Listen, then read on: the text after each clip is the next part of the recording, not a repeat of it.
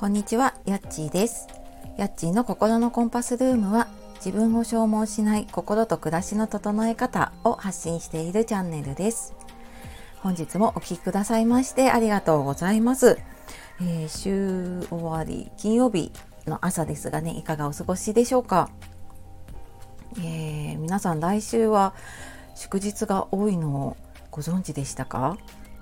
もう私昨日カレンダー見て気づい気づいたというかああってすっごいなんかショックを受けてああっていうことはそっか。なんかまた子供というかね家族がいる日が多いんだなと思ってはいちょっとあの驚いたんですけれどもね。皆さんはどうでしょうか。ねなんか連休続くんですね。なんか夏休み終わってやっとちょっとこう生活のペース戻ったななんて思ったらね、はい、ちょっとまたなんか お休みモードになりそうですが、はい、ちょっと張り切っていきましょう。で、えっ、と、今日はですね、えっ、と、先日あの、コラボライブでね、ニコさんとお話ししたことからちょっと昨日ノートを書いて、えー、人気インスタグラマーさんに聞いた発信を続けるために大切なことっていうのをノートの方に書いたので、もしテキストで読みたい方いたら、あの説明欄の方からね、リンクから見てみてください。で、なんかあの、コラボライブね、アーカイブ残ってるんですけれども、まあすごいあの、ニコさんのね、フォロワーさんに言われたショックな一言だったりとか、お掃除へのね、衝撃の一言とか、すごい面白い話も多かったたんですけど、あの、その話の中でもね、とはなんかこう、何か始めたいなっていう人とか、今発信している人に結構めちゃくちゃ役立つ大切な話っていうのも聞けたなって思ったので、えー、ちょっとね、それを振り返りながら話していこうかなと思っています。で、えっ、ー、と、コラボライブね、したニコさんで、今インスタのフォロワーさんが2万9000人になっていて、まあ本当にね、あの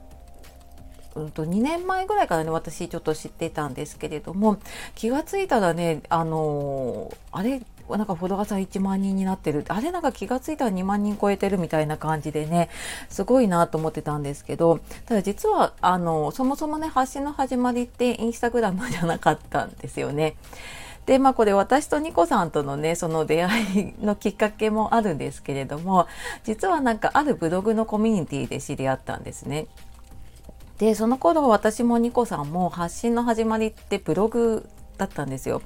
で、ニコさんはインスタで、私は音声を始めて、で、ブログを知ってもらおうっていう風に、ちょっと SNS を組み合わせてやってたんですけれども、まあ結局ね、今その SNS の方がね、メインになっているっていうところなんですね。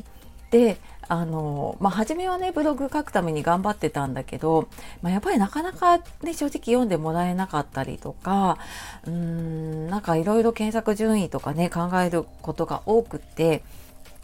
でなんかそうやってねあのいろいろ他の発信をやっていたところニコさんはそのインスタグラムっていうすごい自分の好きな自分に合うねプラットフォームが見つかってでも私はねあの音声の方をずっと続けてっていうのでなんかお互いね好きなものじゃないと続かないよねっていうようなね結論になっていました。でなんかそこまでこうね人気のインスタグラマーさんになるのにいやなんかこう裏技？近道？があるんじゃないかって思っちゃいませんか？で、なんかどうしたらそういう風になれるんだろうって思っちゃうんですけど、で、なんかインスタ見るとね、いろんなこう、インスタのフォロワーの伸ばし方とか、インスタで集客する方法みたいなのをね、結構こうキラキラした投稿も目につくので、いや、なんかあるのかなと思って、そのライブでも聞いたんですね。で、ニコさんが実際じゃあインスタの運用の中でやってるっておっしゃってたのが何かっていうとフォロワーさんからの DM 結構毎日たくさん来るらしいんですけど、まあ、それにいついつ丁寧な返信をしてるっていうこととあとその一つのね投稿、まあ、一つ一つの投稿を作るのにすごい時間をかけてね作成をしているであともう一つがあのやっぱりお仕事の依頼とかもねあのすごいもう DM が埋まるぐらいに来ることもあるって言ってたんですけれども本当にやっぱり自分が納得するものしか受けないって決めてるっ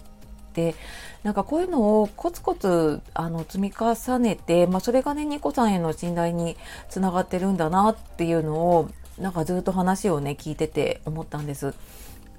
でまあ結局はねその自分が伝えたいことを信念を持って伝え続けるっていうのがあの当たり前だけど本当に一番大事なんだなって思いました。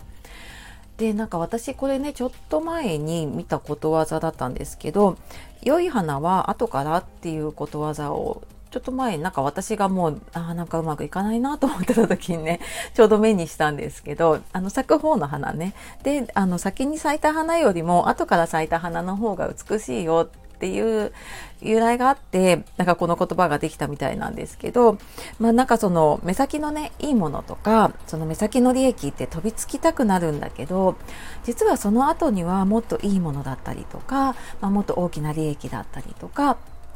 っていうのがあるんだよっていう、まあ、大器晩成とかにも近いのかななんかそうやってあのー、まあ後からね花が咲くかどうかもわからないけれどもなんかそうやって続けているとねいいことがあるよっていうのをなんか私はその言葉にね すごく 勇気づけられたんですね。でなんかそのニコさんの発信って本当にうーん何て言うのかなぶれない軸があるっていうのを感じるんですよね。でなんか本当に自分がそのナチュラルクリーニングとかねいいなって思うものとかあこうしたらいいよっていうものを本当なんか優しく寄り添って伝えてくれてるなっていうのが本当インスタの投稿からねもうなんかじわじわ染み出ているんですよ。でやっぱりなんかその自分にしかできないねオンリーワンの発信ができるってうんやっぱりなんかその人気インスタグラマーっていうよりも本当一流のインスタグラマーさんなんだなっていうのを話しててすごい感じましたね。ででもなんかその続けるためにねうんやっているっておっしゃってたのがなんかそのすごい頑張ってるんだけどガツガツした感じがしないなって思ってたのはやっぱり本業されていたりとかね育児もあって忙しいんだけど、まあ、そういう時は眠りをしないとかできない時は休むとかなんかご自分の生活をやっぱり大事にしてるからなんだなっていうのをねちょっと感じました。でなんか話していてねやっぱなんか私、うん、なんかすごいなって思うのの反面やっぱ悔しいけどやっぱ私も同じ2年ってやっていても オンリーワンな発信ができてるなっては言えないなってやっぱ伝えたいこともね信念もすごいブレブレになってたなって思って。ちょっと反省というかねあなんかまだまだ頑張らなきゃなと思ったところだったんですね。で、やっぱりね、あの、最近になってちょっと私もその初心を取り戻してきたことがあるんだけど、やっぱうまくいかなくなると、どうしても楽なことだったりね、まあ、やめようかなと思って見るのもそうだし、で、すぐに成果出そうなものにね、飛びつきたくなってたなって私もすごく思っています。でもやっぱりね、本当今できることをね、コツコツ続けるっていうのが最強なんだなって、うん、本当になんかね、言葉では聞くんだけど、こうやってやってきた方のね、話を聞くと、うん、本当にそうだなって思って、うん、私もやっぱりねなんかその自分がやりたいと思ってるねライフコーチとして届けたいことを自分のね信念を持って伝え続けていきたいななんて思いました、えー、これを聞いているあなたもね、えー、一緒に頑張っていきましょう。はい。というわけで、えー、今日は、えー、昨日書いた記事で、人気インスタグラマーさんに聞いた発信を続けるために大切なことっていうお話をしてきました。